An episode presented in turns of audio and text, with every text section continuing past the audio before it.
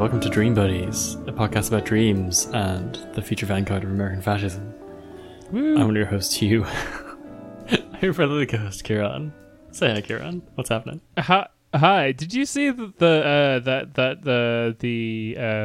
Sandy Hook survivor who became kind of like a talking head teenager? He started a rival pillow company. No. Yeah, to the MyPillow guy. Yes. What's his fucking name? Oh god. I know who you mean. The photogenic one. Well, yeah. Okay, Google. I'm gonna search Sandy Hook guy, and no, sorry, I said Google too loudly, and it's like.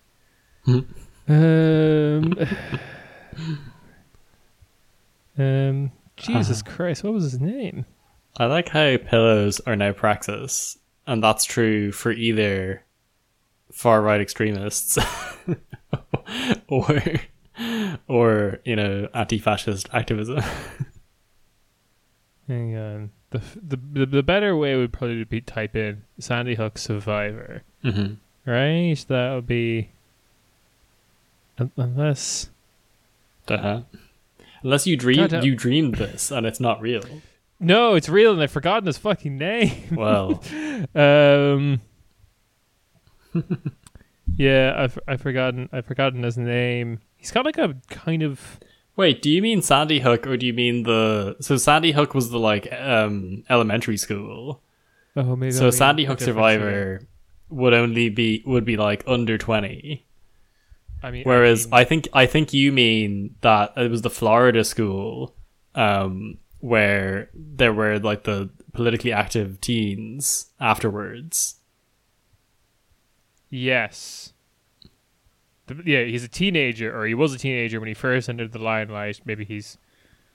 Yeah. Okay. So Sandy Hook, the reason Sandy Hook was so awful for people to pretend it wasn't real was because it was like babies effectively being killed, and they were like, yeah, that's not true, and therefore the parents whose like 5-year-olds were shot were being told by people on national television that they were lying about it. Yeah, which is Alex like Jones types, is just like levels much worse than people being like, oh, teens, maybe you're bigging up your school shooting, which is still awful, but it's not as bad as being like, your baby was not shot, which is just so extreme as a thing to be doing. Anyway, the David Hogg, yeah, survivor of the Parkland, yeah, shooting. Parkland shooting. That's what you're thinking of, yeah. Yes, yeah. He's making a MyPillow rival to compete with Mike Lindell.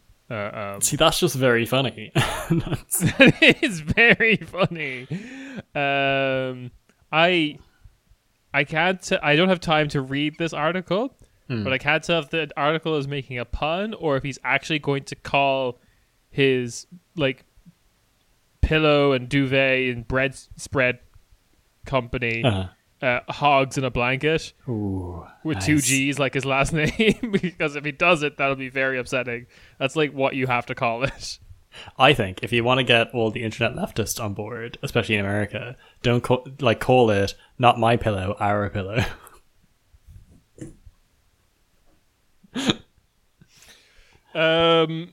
I think the internet leftists have decided this is cringe and this is a very silly idea. Yes, but you're not listening to me. What I'm saying is they would be on board where you have, if he had done that, then they wouldn't be like, this is cringe. They'd be like, no, this is like over the line. It's now good again. Because... Well, the other way is you go so far cringe that it's like, yeah, this is funny. Actually, this is just, he's knowing, right? Yeah. He's like, This has gone from like cringe to like intentional shitpost. Yeah. Or if you call it like feral hogs in a blanket or some other internet meme, so you're like combining both Mike Lindell and some other meme, that would be good. I don't live in America and I'm not in the market for a pillow, so unfortunately I cannot endorse this. Or can you not? No, even though I would sleep better and therefore have more substantial dreams that would create content for this podcast. I'm slightly afraid of when the Mike Lindell news dries up. It's like explaining the subtitle of our podcast every week. Can you just get rid of the subtitle? Maybe. We'll do that when the Mike Lindell news dries up, but so far it just keeps on giving, baby. Yeah, I don't think it's going to dry up. I think this is gonna be it from now on. It's just gonna be a problem. Yeah. Mike Lindell discourse. I think as long as MyPillow is successful, which I suspect will continue to be, and therefore it's quite hard to get rid of him. In the same way that not Ben Carson, what was the Godfather pizza guy, who Papa John's guy, or not Papa John. He's gone. he's been successfully cancelled. He's insane for a different reason. Yeah. No, I'm thinking of the guy who ran for the Republican nomination under the 777 tax plan, who's a big Trump guy and then died of coronavirus last year. I missed this, I think. No. Or it's fallen into a memory hole. There was some incident of someone using his Twitter account after he had died.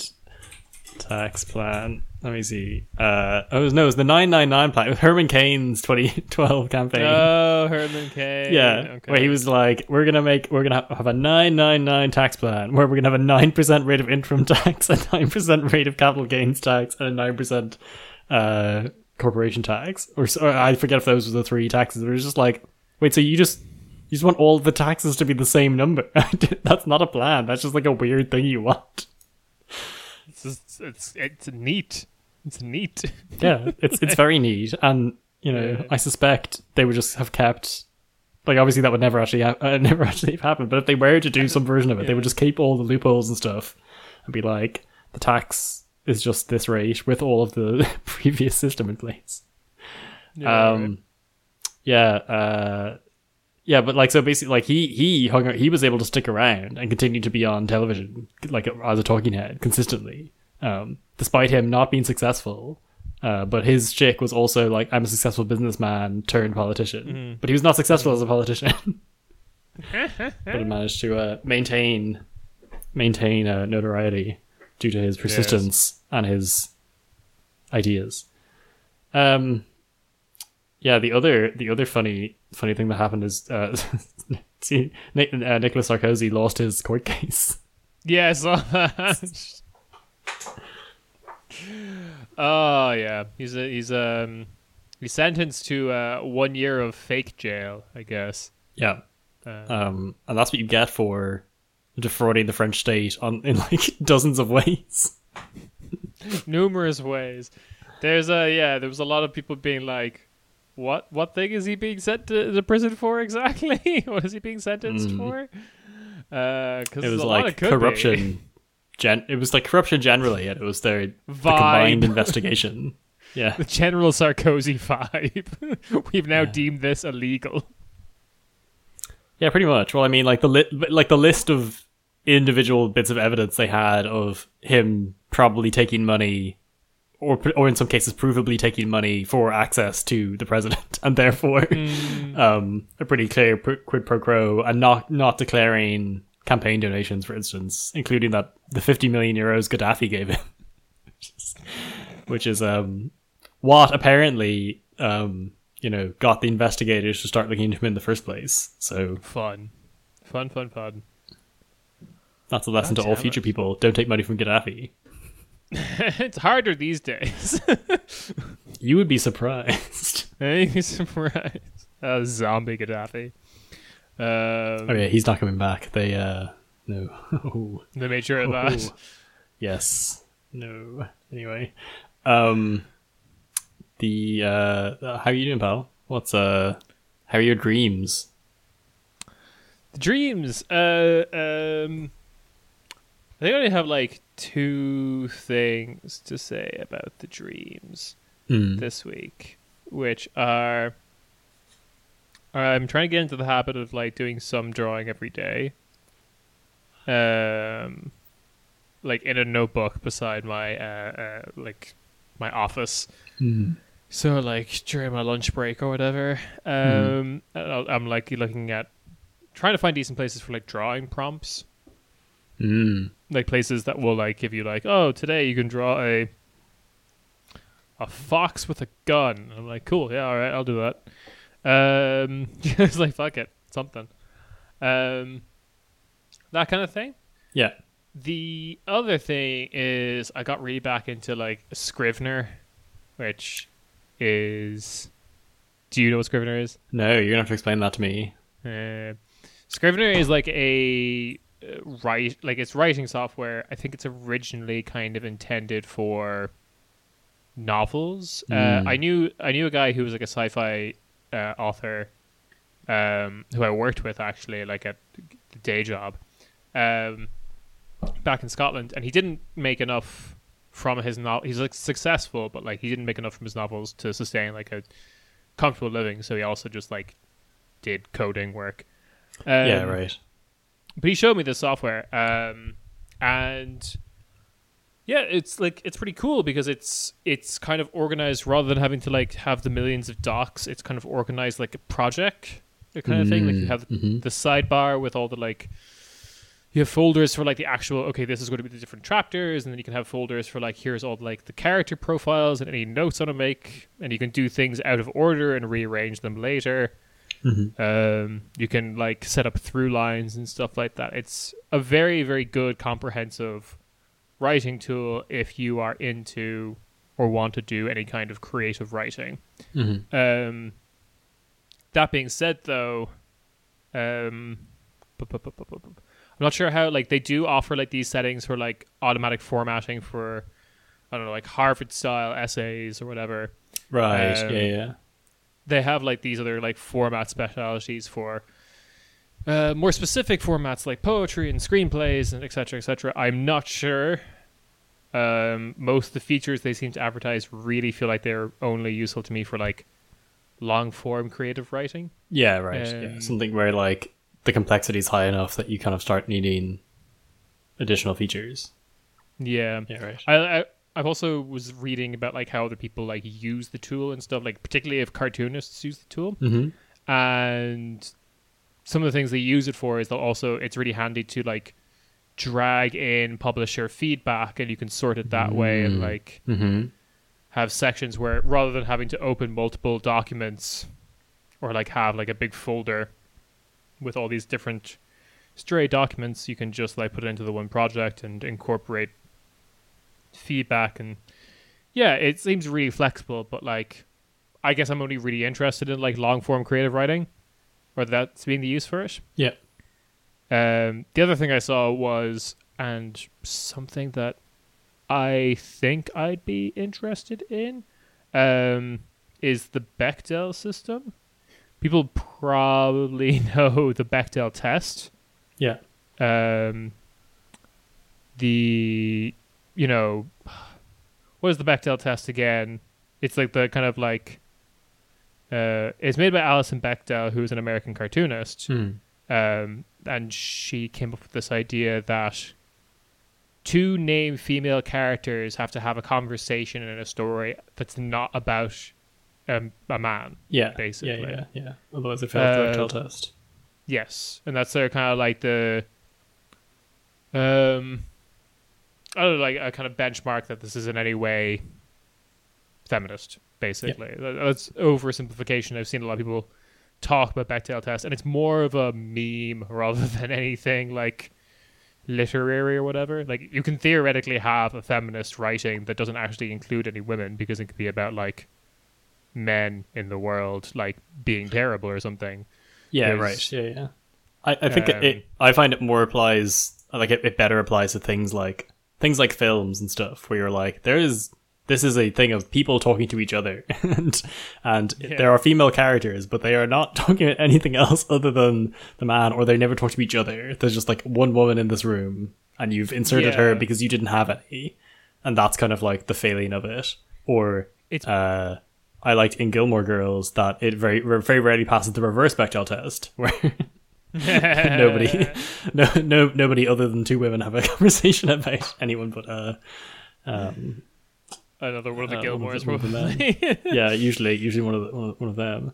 But I think it suits that better rather than exactly for your, like your point for things like I think writing especially, it's not necessarily dialogue all the time. It appears that she outlines it in a comic where characters in the comic are talking about a film. So yeah, that makes sense. Like, and I also think that the place I'd probably be most willing to apply it is like things that are meant to have mass or general appeal. Yeah. Because that's like, I'm thinking maybe like Marvel films are probably a good example. Things that are meant to be for everyone, but they're not like in any way ever going to make an explicit statement about anything, never mind anything feminist. Yes. Yeah. I think that applies to that kind of stuff much better. Because that's the kind of thing of like, okay, if this is meant to be for everyone, you should have some female characters that are able to exist without, like, outside of the orbit of men characters. Like, because presumably if you're appealing to everyone, you're also appealing to women. Yeah, exactly. I think also stuff like sitcoms and that those kind of forms, it applies to very well, because you're like, there's no reason, because the situation you're in is not like, they don't live on, you know, like a 50s military base where there are no women or something. There's like, there are women characters, but it often like they only ever have a conversation with one of the main male characters or something. They never talk to each other in like a lot of older kind of sitcoms, and that's kind of that's I think what it applies to best. And even in the sitcom that was set on the 50s military base, they were really trying to make, like, squeeze in female characters because they needed someone for Hawkeye to hit on. The 50s military base. I was trying to think off the top of my head, like, male, like, guaranteed male-only environment. Yeah, this isn't Oz. It's not an episode of Oz in prison. Prison, that's a good one. But, like...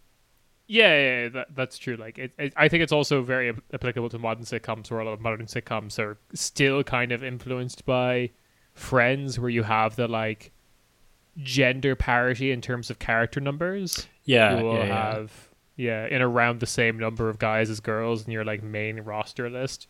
Yeah. Actually, I wonder how true that is anymore. I think when more sitcoms tried to do that, everyone was like, "This is a Friends ripoff." I think the only one that was successful was probably How I Met Your Mother, and even then they weren't like no, it was 3-2, right? Guys to girls. Yeah. Anyway. Sorry, the Bechdel system. The Bechdel system, as opposed to the Bechdel test, which we have talked extensively about. The Bechdel system is how Alison Bechdel makes comics, or how she writes comics more specifically. Which I find very appealing, because I have a hard time doing like... So what Marvel and DC do is they have like a script format that's like panel 1, description of what's in the panel, and then like Iron Man, : and then Iron Man's dialogue, Spider-Man, : Spider-Man's dialogue, that kind of thing. I have a real problem dealing with that, because I'm like, how do I understand like visually what is too much or too little text?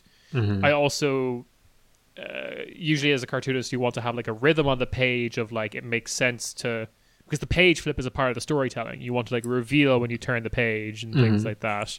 And it's very hard, I think, for me in that system to visualize what will actually be contained within one page, unless you do something like Watchmen, where you're like, you have a rigid panel set up. Like Watchmen, except for specific moments, was like a 3x3 grid of panels every page, and they were all the same size. But what Bechdel does, she actually just uses something like InDesign, or you can like use any kind of image making software, and she will write the text out and place it on like an A4 page. Where she suspects the panels and the like dialogue balloons will go. And it's done in such a way that you don't have to do any drawing initially, because I know some people will write by sketching out the pages effectively. But then I'm like, my handwriting gets really sloppy, and I'm like, if I come back to it, I'm like, what the fuck does this say? You might be creating useless sketches. That makes a lot of sense. So in terms of like spacing out volume of text, that's like, you know, it's one of those things that when you hear it, you're like, well, duh. But then you look and you're like, well, other people actually don't do this. it's maybe it's not as obvious as it's one of those good ideas that, you know, seems really obvious because it's so good. Some like, I know there's plenty of comic writers who just know how this works and can get used to it, kind of thing, and they'll just know it through source of habit of like what's too much and too little. And there's also very different eras. Like if anyone ever looks at like Marvel or DC comics from the 90s in particular, like early to mid 90s, walls of text, absolute fucking walls of text, per panel. It was insane, but that was the way it was done back then. But then there's like the reverse. We can talk about this later, but I've started watching The Boys on Amazon Prime. And I was reading those comics as they were coming out back in like 2006, 2008. 2008. And the problem that was happening with comics back then is they did this thing that was being called decompression, where in an aim to look more cinematic, you had more like dialogue-less panels of like establishing shots and like what in the cinematic universe would be like long shots of scenes and close-ups of items and stuff to like mood build and whatever. But really the motivation behind that was to pay writers less, because you'd be paid per word or per page. So that sucks.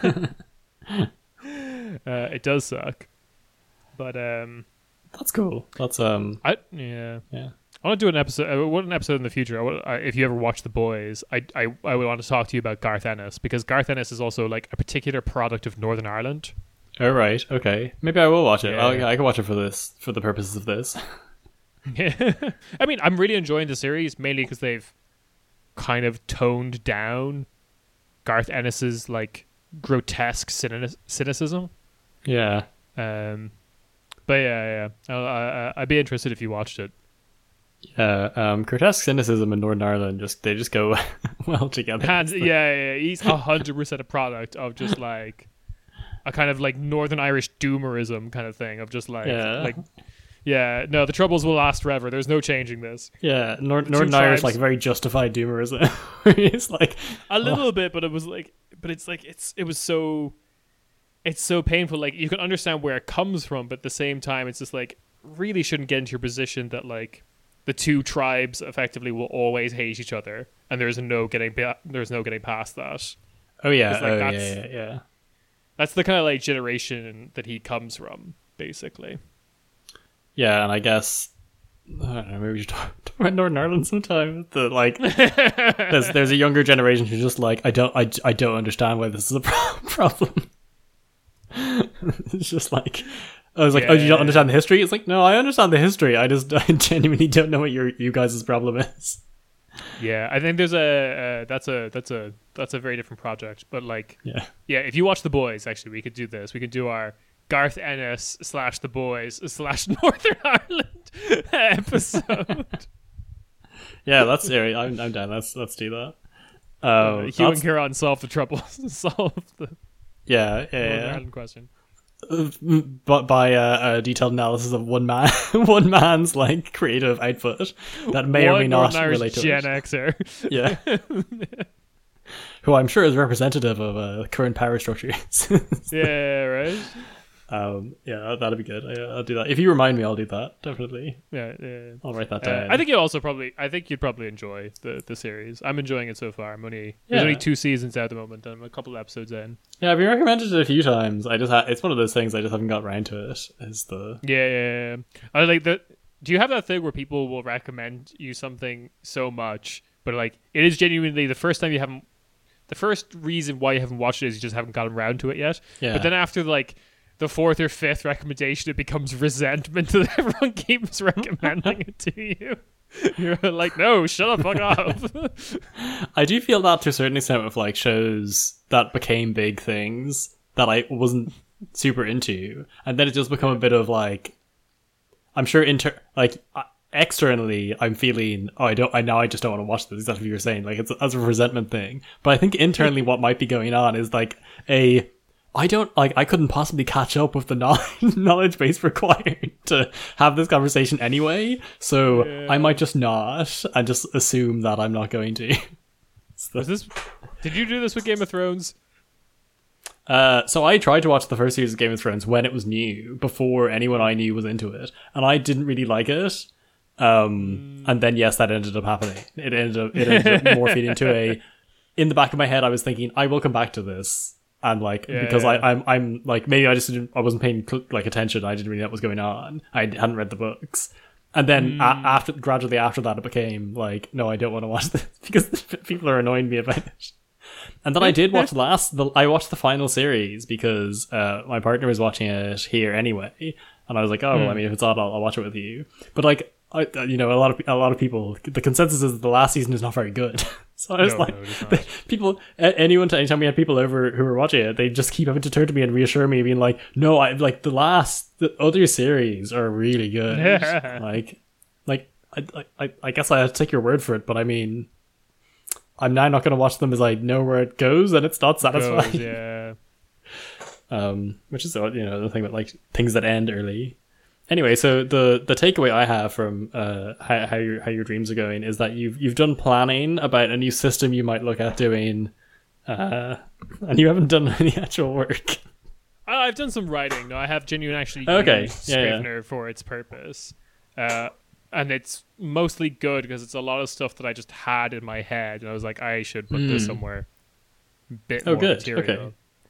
But that also leads me to another thing I'd love to talk about in another episode, which is digital archiving. Because I listened to a librarian talk about it, and it's just like, oh yeah, everything since like the year 2000 we've been effectively just been throwing into a big fire. Like it's all lost. Which I find very funny. It's a funny thing of like, this is why if you were starting like a new company now that needed to archive some data, having the ambition of doing that yourself is insane, because you would need to have someone monitor it for like one of your backups failing and needing to like roll over to something else. Like, this is the reason why, people just pay a company to do this for them. And this is a real problem for like libraries and stuff that are, and like archivists that don't get enough money from their university or whatever, because they're now in charge of maintaining this system that is not permanent and needs a constant upkeep, because hard drives just stop working, and the discs in them decay, and flash memory stops working. So it's not, it's not a perfect system at all. It is better than like vellum, I guess. No, vellum fucking lasts, man. I think my memory is that vellum like doesn't last as long as you think it would, and then you do because it's not that the vellum decays the same way like as quickly as paper, but the ink on it doesn't last or something, so you do need to replenish it anyway, and it does last better, but then you have like an inaccessible format that's very difficult to access this stuff. So actually, like with digital stuff, you're getting a much higher fidelity of accessibility than like microfilm, but a similar problem to microfilm is that it will melt eventually, or quite quickly, depending on what you're doing using it for. Anyway, we should talk about like why are you asking about that?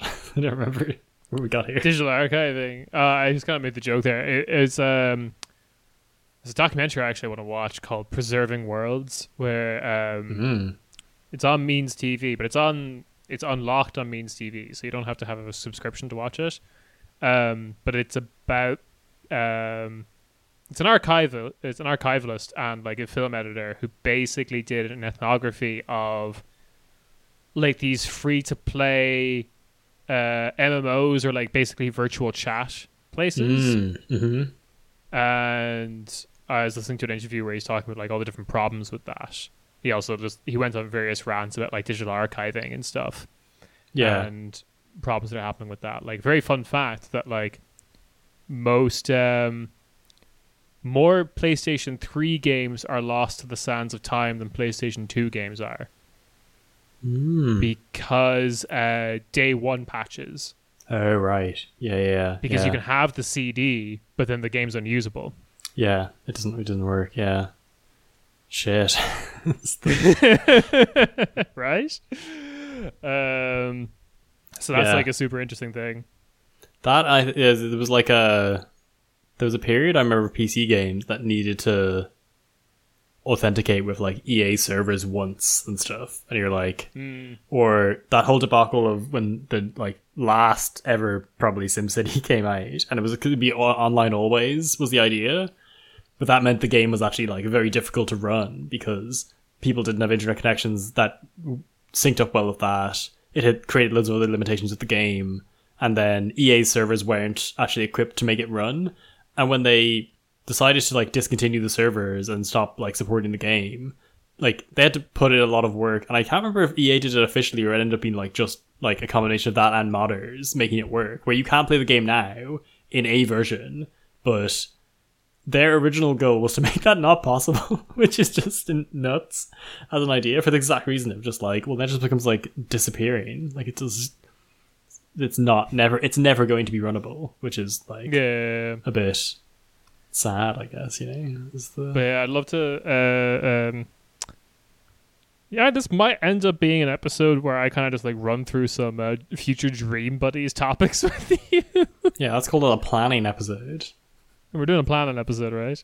I have a very quick recommendation on that thing, which is there's this YouTuber who I'd never seen before, but basically, He went through a very long explanation of he had modded the original Lego Island game.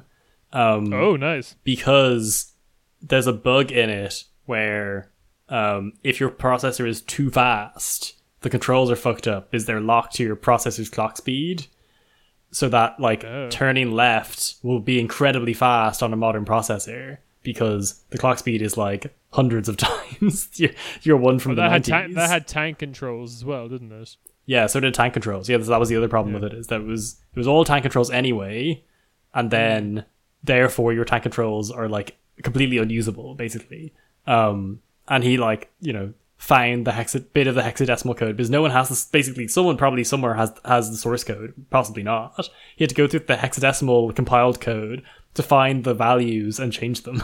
It's just like, that's insane. And he's like, look, smooth things. It's no longer locked to the it was locked to the frame rate. That was it. Yeah. So like, if you have too high a frame rate, then the game's unplayable. It's just like, these are the kind of things that, you know, hardware becomes unusable, and if something isn't emulated properly, then that's it. It's gone. At some point, you lose the ability to do that. I think especially with like older technology, like stuff is starting to die. That is not as old as you'd think those things would last. So, for instance, like Game Boy cartridges, like original Game Boy cartridges, are now getting to the point where if they have a save game functionality, the save game feature no longer works, because the battery needed to power the chip for the save game is dead. So yeah, it's hit the point where like Pokemon cartridges now die unless you repair them, and you're like, oh shit. It's a good thing this was popular enough for someone to get the code off and emulate, or else it's getting to the point where that's not fixable. But then there's like but then there's also there's also problems of just like there's some consoles that are not emulatable. I know the Sega Saturn has this problem where like it's actually really hard to emulate, and that's why they're like one of the most expensive retro consoles to get, because that's like one of the only ways you can play the games on it. And it wasn't that successful, so it's a combination problem of like there are fewer of them, like compared to like a SNES or something. And also on top of that, that is actually quite useful to have. And you get to the point where like bits of the board, those boards are going to die. They're like, those things have onboard batteries and stuff. They're gonna stop working or melt bits of the chips, or chips die randomly. Like processors stop working, and then that part might not exist, and that's that. You know. Yeah, I think the other is one other thing I was thinking was, there was a bit there when I was in my like early 20s where I was trying to get into like retro game collection. And one huge problem is the best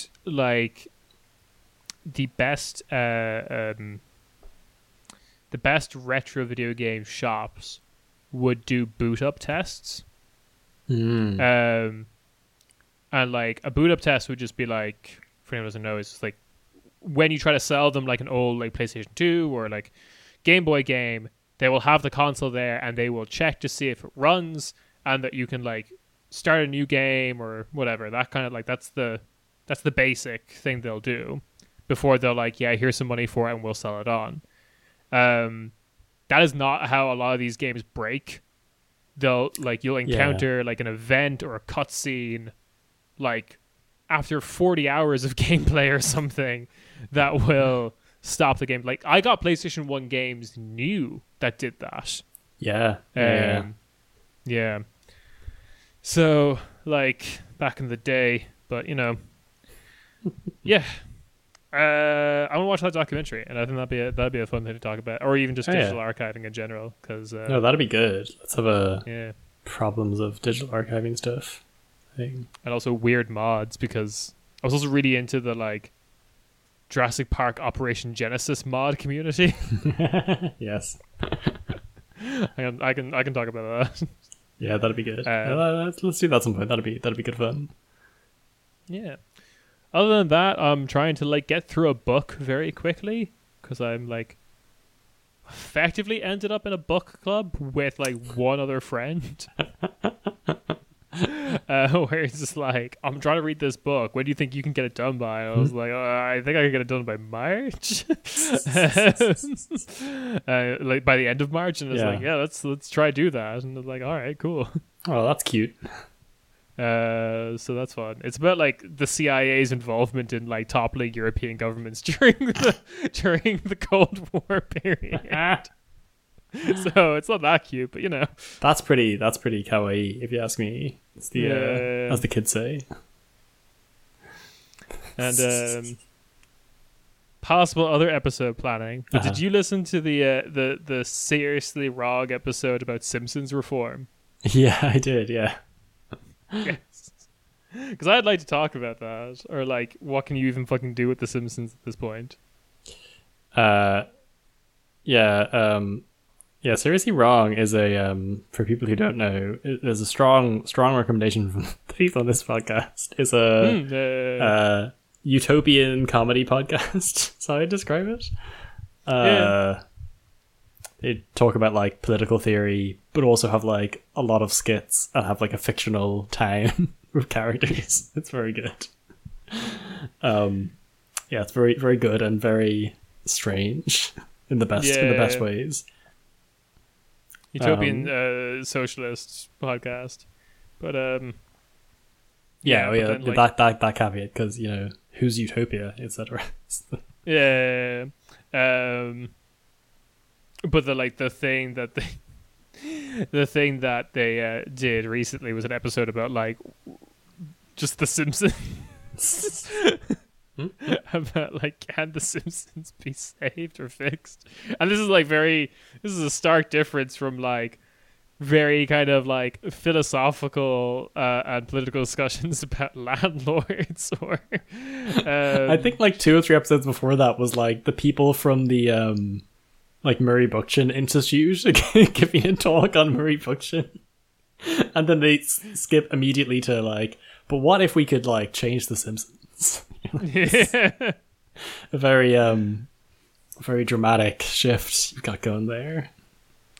I'd be very interested in, it'd be interesting to have a conversation about that, because we're like, as two Irish people, The Simpsons was a massive cultural touchstone. Yeah, I have some ideas as to why. Yeah. But that'd be funny. They also, they reminded me of Tapped Out, and I completely forgot about Tapped Out. Simpsons Tapped Out. Oh yeah. The mobile phone game. Yeah. Oh dear. I never played that. I remember it being advertised to me. It's I checked in on it recently. It's huge. It is fucking massive. So that's like, and I think they mentioned in the episode that like The Simpsons is effectively now just a rolling advert for that game. Yeah, we talked about this last time, but like, I genuinely do find, while I've had phone games in the past, I'm like not into games on my phone, and I don't understand how you'd end up playing like a game like Simpsons Tapped Out.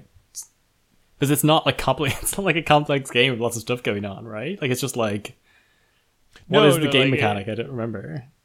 It's like you tap things. Yeah, it's a clicker passive game.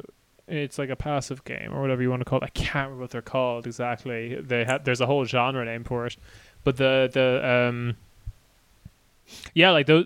definitely like a genre of phone game that's very popular, which is just the so you're pooping game. It's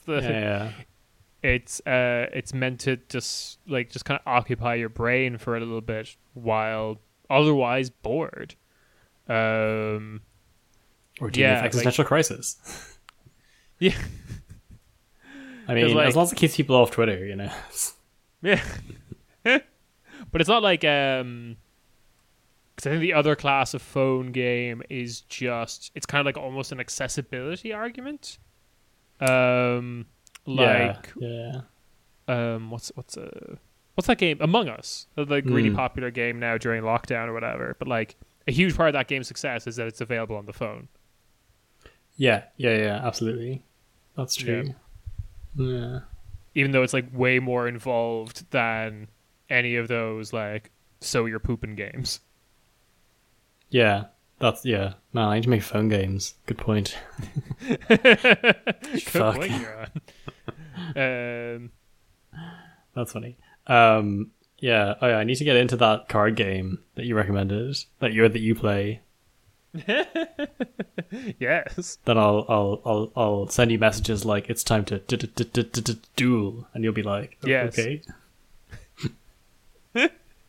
And I'll be like, yes it is. I'm so glad you reminded me. Correct. Tales of Runeterra, wasn't it? Legends of Runeterra, but yes, close. Right, close enough. I'm sure if I googled that, it would. Yeah. The Runeterra, I feel like, is the word that if you got right, nothing else would come up. It'd be very disturbing. That would be quite funny if people had co-opted that somehow. Yeah, like when you go to vote in the UK during like I don't know the 2014 to 2016 period of just like, would you like to vote for UK Independence Party or British Independence Party, or Great British Independence Party? It's all marketing. You exist to trick grandmothers. That is what I exist for. That's true. Yeah, like that DVD copy of Transmorphers that was at Extravision. It's ingenious, and I can't blame him for trying. It's like all the Pokemon ripoff phone games that exist that are all like all the Chinese Pokemon ripoff games that are just like other cute characters, and then or just Pokemon characters, and they manage to keep the game up for like a week before it gets taken down. And you're like, yeah, but the game probably made like enough money for it to have been worth it, so it's probably fine. So how's your dreams going? Oh yeah, my dreams. I have a few things going on. My main thing, my game company, which I do in my spare time. You very generously made us a very nice logo. That's now our new logo, which I'm very pleased with. I'm gonna have it made into like enamel pins or something. Because I need something to spend money on. Waste money on lockdown. I finally got some like writing done. I really like, I've mentioned it before, but I really like this tool Yarn. It's just like I've now written all the syntax that I needed to make game logic work with it. It just kind of does what I want. It's quite easy to like write a conversation where you just write a bit of text and you're like, cool, so what can your player character ask now? Here are 5 questions. Cool, it's generated 5 cards for me. I'll go fill in those cards. And then what happens if you say this? Oh, it goes back to this one. And you're like, oh, all that linking up is done in this nice graph for me.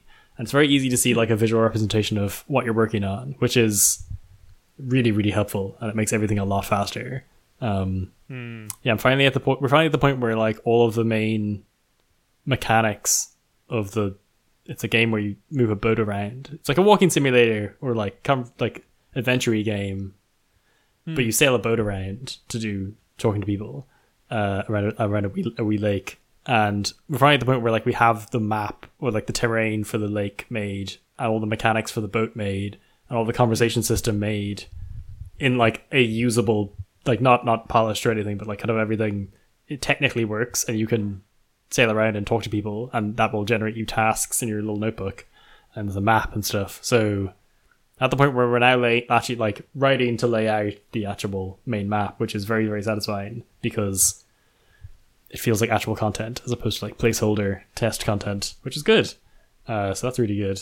Not a lot of it's written, but like it's nice to have actually started, which I think is the hardest bit, is going from cool, so we have a map, do you want to put stuff on it? No, because that will generate more work.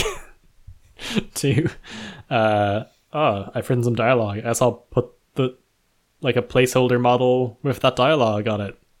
Cool. I guess I just need to make this person now. Right.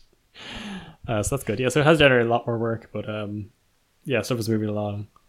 So I'm trying to plan out from like a project manager perspective is like a lot of my thoughts now of like how many NPCs is too many NPCs to be realistic to both write content for and to make 3D models for, because making one, like the art style isn't too complicated, but each 3D model takes like, you know, at least a day of work on it to get like into a reasonable state, and that's assuming nothing goes wrong, and then need to animate some things, so it's a bit like daunting to do one. So I need to kind of work out how long one takes, and then how many characters is too many characters. I'm thinking 5 NPCs is like a reasonable number. I don't know if that's too little content, but that's the amount I feel like we could realistically do. Yeah, and then like it's so that's in quite a good state. Which is good. Things are kind of trucking along. In the meantime, I'm still playing Fallout 4, which is good because I'm therefore interacting with a lot of game dialogue and scene. Fallout 4 has been a Bethesda game, which is like, I found out recently Bethesda's like doesn't have as many employees as you think it would have, which is makes the scope of their stuff very, very like impressive. However, it does mean that like, you get a lot of bits where you're like, this dialogue doesn't make sense because of something I've previously done, and kind of seeing a lot of those, seeing the edges of a lot of these systems is quite good for writing content for one. So that's good. We also played Detroit: Become Human, which is the PS4 David Cage game where you're like AI systems, and it's all QuickTime events plus like interacting with the environment and conversations, which I guess isn't that similar to the game I'm making, but in terms of like mechanics wise, but it's a very pretty game, but it's very interesting to see like a branching story that does actually work. Obviously it has like limitations to it, but that was you know, useful from like a seeing something like that working on a grand scale, obviously at a much higher fidelity and complexity than something I'm making at the moment with like 2 people, but that was quite good. I like that. I know some people don't like David Cage games, but he's divisive. Yeah, I think a lot of people don't like the forum of like QuickTime events plus conversation. They're like, that's not a real game, and you're like, yeah, but that's fine. They're the same people who like don't like Gone Home. So I mean I like Gone Home. So don't. I don't subscribe to that. I thought it was really good. It's like a Blade Runner ripoff, kind of, sort of, in a bit. I'm doing that, and then what other thing have I been doing that was like informing this? I started watching the Twin Peaks season 3 again. I'm not totally sure why I started watching it again. It was more like, so when we were first in lockdown, or when lockdown started here in the UK, me and my partner were in New Zealand, and our flights were all cancelled, and we were very nearly trapped in New Zealand. It was quite funny, but because we needed something to do, we were like physically not allowed to leave the hotel room we ended up in, because our original accommodations all cancelled, and we had to go find like the hotels that were left open. and we're just in this like box room with like a window that faced a wall and not allowed to leave. And we were like, well, I guess we'll rewatch Twin Peaks, and they just blasted through all of it because we weren't like go anywhere else.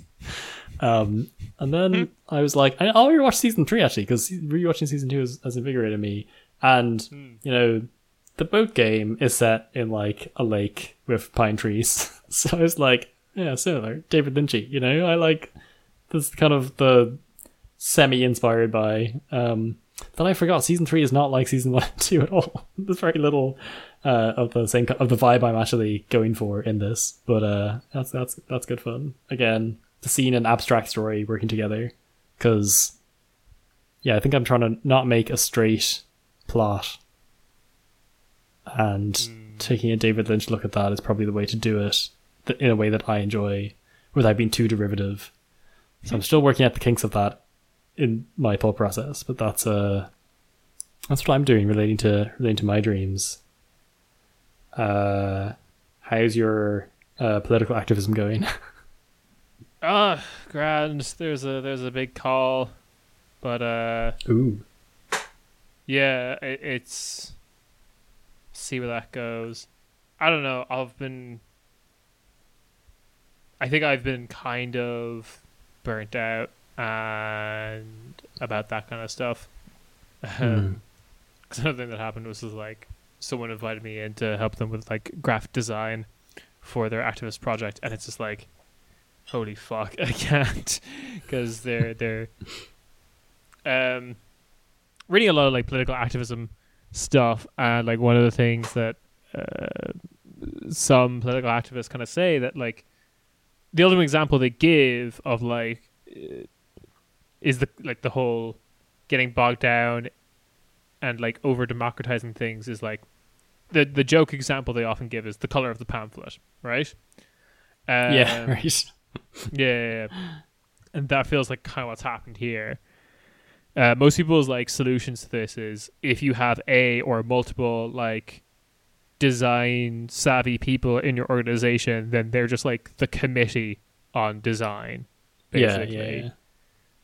And they can do it democratically internally if they want, but like I've worked in graphic design teams before. You're usually able to just like convince one another of like what's the best approach and kind of thing like that.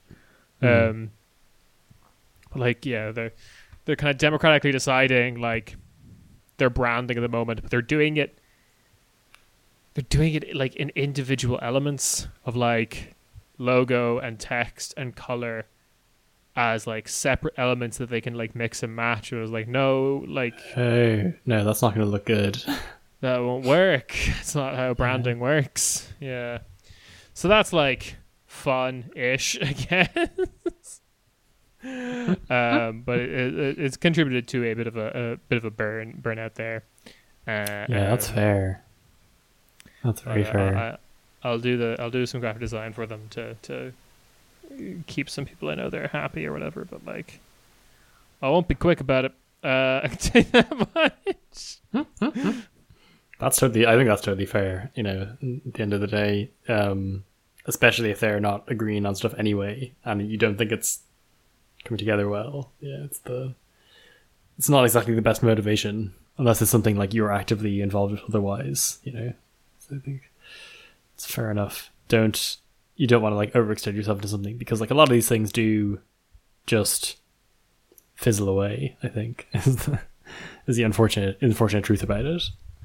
And that's for a variety of reasons. There's so like, yeah, locally me and some people who I know from my local labor branch are talking about like doing some sort, because basically one of them's a food campaigner. We were kind of working with local towns associations to apply for money for like emergency COVID like food support for people, and we're kind of talking about like, oh, how we could turn like use stuff like that as like a way in to be like a local like socialist campaigning group, as that's like kind of outside of a political party, to do like local socialist campaigning and meetings and stuff that kind of has an organization around it. And kind of at a call we had to kind of start coordinating some of this stuff, to kind of bring it together and invite some of the people we know in, and then making it more broadly available. I was kind of like, oh, well, it'd be good to like in cases we need to like apply, or if we were applying for grants on behalf of people, for instance, to do like the, you know, solidarity side of it, maybe it'd be good to like see what like legal entity we need to set up. I was like, has anyone had to set up like a activist legal entity before? And the person whose idea this was in the first place was just like, oh, I've set up like dozens of these. I was like, wait, what? I was like, I was kind of vaguely aware of this. I was like, oh yeah, but like a lot of these things don't like end up not going anywhere because people potentially lose interest, or it's like too narrow and you couldn't get enough people on board and stuff, or like it had a fall at a previous hurdle, or kind of it worked for a while and then, you know, lost steam, or like its original goals were met. For instance, it was an individual campaign. It's just like, oh yeah, that actually is like good to people around who aren't like, you know, naive about, oh, and this thing is just going to work and it's going to be great and, you know, build it and they will come kind of attitude. But then on the other side, it was a bit of just like, oh yeah, that's actually really demoralizing because sometimes people, like, if people just stop showing up to these things and that's it, if it only exists because there's like enough momentum behind it, then it just kind of goes away. So like we, interestingly, like, so it was like, it's AGM season for like the Labour Party in the UK, mm-hmm. and like so last year, like I'd say Corbynite people had basically every branch position, and this year we have none of them. It's just like, okay, well, I mean that's mm-hmm. and that's largely due to like a lack of enthusiasm. Therefore, it's more difficult to get people to show up, but also like a lot of people are just like have quit or like not interested, and therefore like I'm not going to sit through like 2-hour AGM for this for the purpose of like, you know, holding like a meaningless position in this thing I don't agree with anymore. You're like, well, that's fair enough, and that's on the scale of like the largest political party in Europe. Like, you can't get this is the so when you have a more localized thing or like, you know, more fluid kind of thing going, people might just stop showing up and then it will wither away. So what I'm saying is, don't worry about doing graphic design work too slowly, because worst case scenario, the thing just stops existing. You never have to turn it in. Oh no. And that might not have anything to do with the graphic design work not being on time. God damn it. But yeah, that's everything. I think we've planned some future episodes. Yeah, planned some future episodes. Yeah, I just want to advocate like doing very localized political organizing work. It has a satisfying element to it. Is when it works out, you're like, oh yeah, oh, these people I know who have materially benefited from like people wanting to make themselves available for stuff, which is quite good because like yeah, I mean some of the, like I helped write a grant for money that got funded. I was like, oh okay, cool, would I have met any of these people if I wasn't like politically engaged? No. So potentially they would have probably found someone else to do it. It's not like I was like the linchpin of anything. It was just like, oh, this is very satisfying. It's had a very clear like action was taken, and it was with like a socialist ethos of there's no means testing involved or anything like that to the end goal of it. It's just like, we want to do this thing and make it available to people who need it. You're like, okay, that's good, cool. That just kind of happened then. Yeah. Very, very satisfying. Even on like a tiny scale, it's still good. I think that's kind of in some ways better because you get an actual return quickly. Speaking of similar thing is the kicked off in Berlin is the Deutsche Wohnen Co. Enteignen thing, of just like getting signatures to hold a referendum in Berlin to expropriate a bunch of property.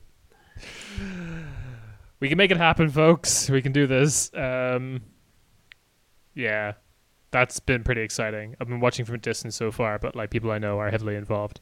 That's really really cool. I think that's really good as a thing because it's I think it's so exciting for people in Berlin because it's like has a very, very direct impact on their lives in terms of like anyone who's ever had to move at all. It's just like, oh, there's like these giant landlord companies that own everything. It's just like not a sustainable system. No. And, you know, it isn't impossible to happen. What odds do you give expropriation happening at? I'm very curious now.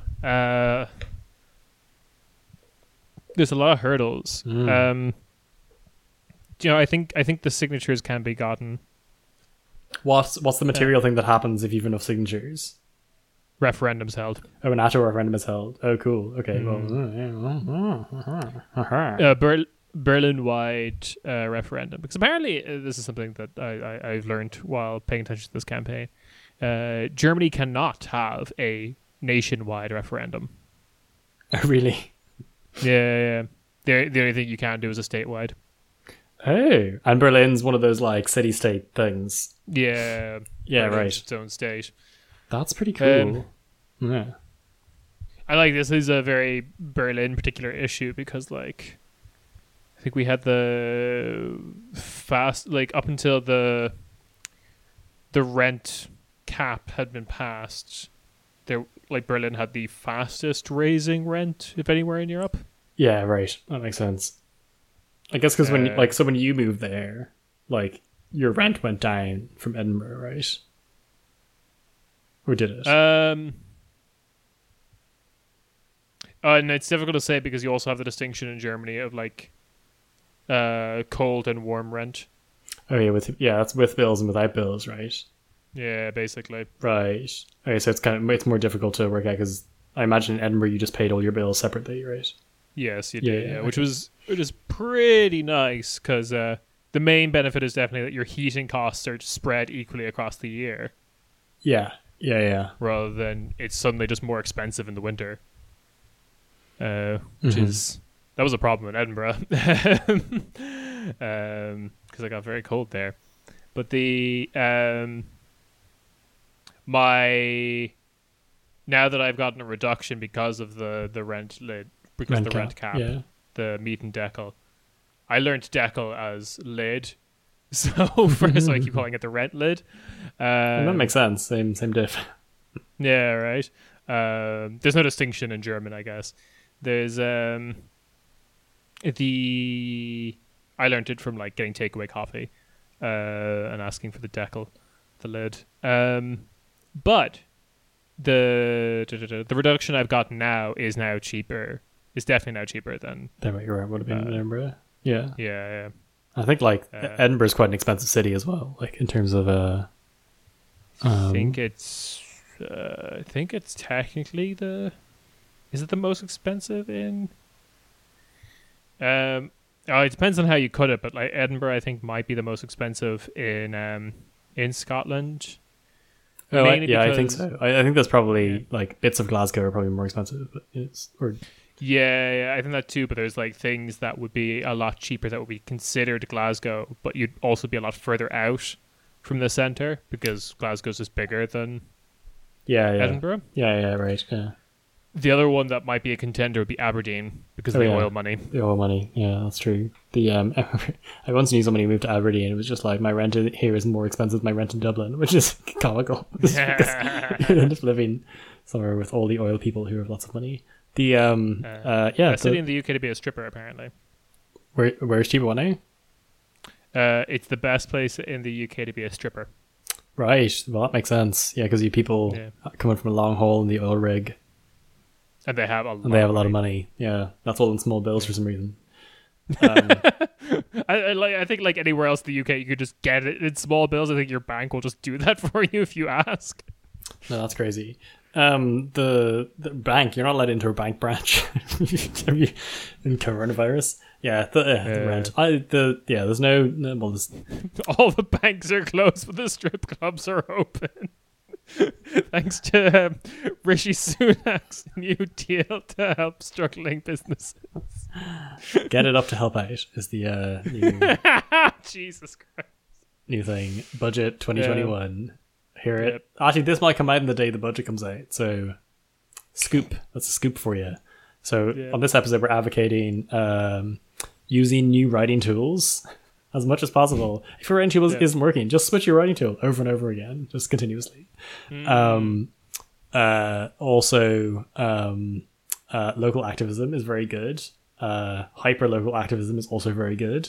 And on top of that, I think the main takeaway about local activism is, like, what someone else articulated to me, and I was like, that's actually a very good point, is, like, leftists love talking, and you need to make your thing have some component that is not talking, because if it is all talking, that is it. That's all anyone will do, and once they get into that mold, convincing them not to do all talking is very difficult. And you're like, yeah, that's so true.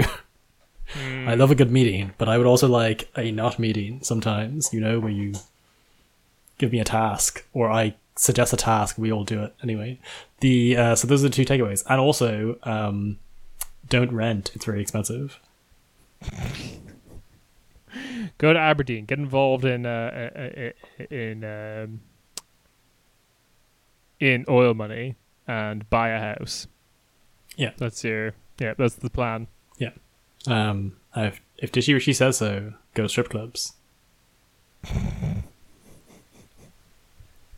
But not to the bank. Do not go to the bank.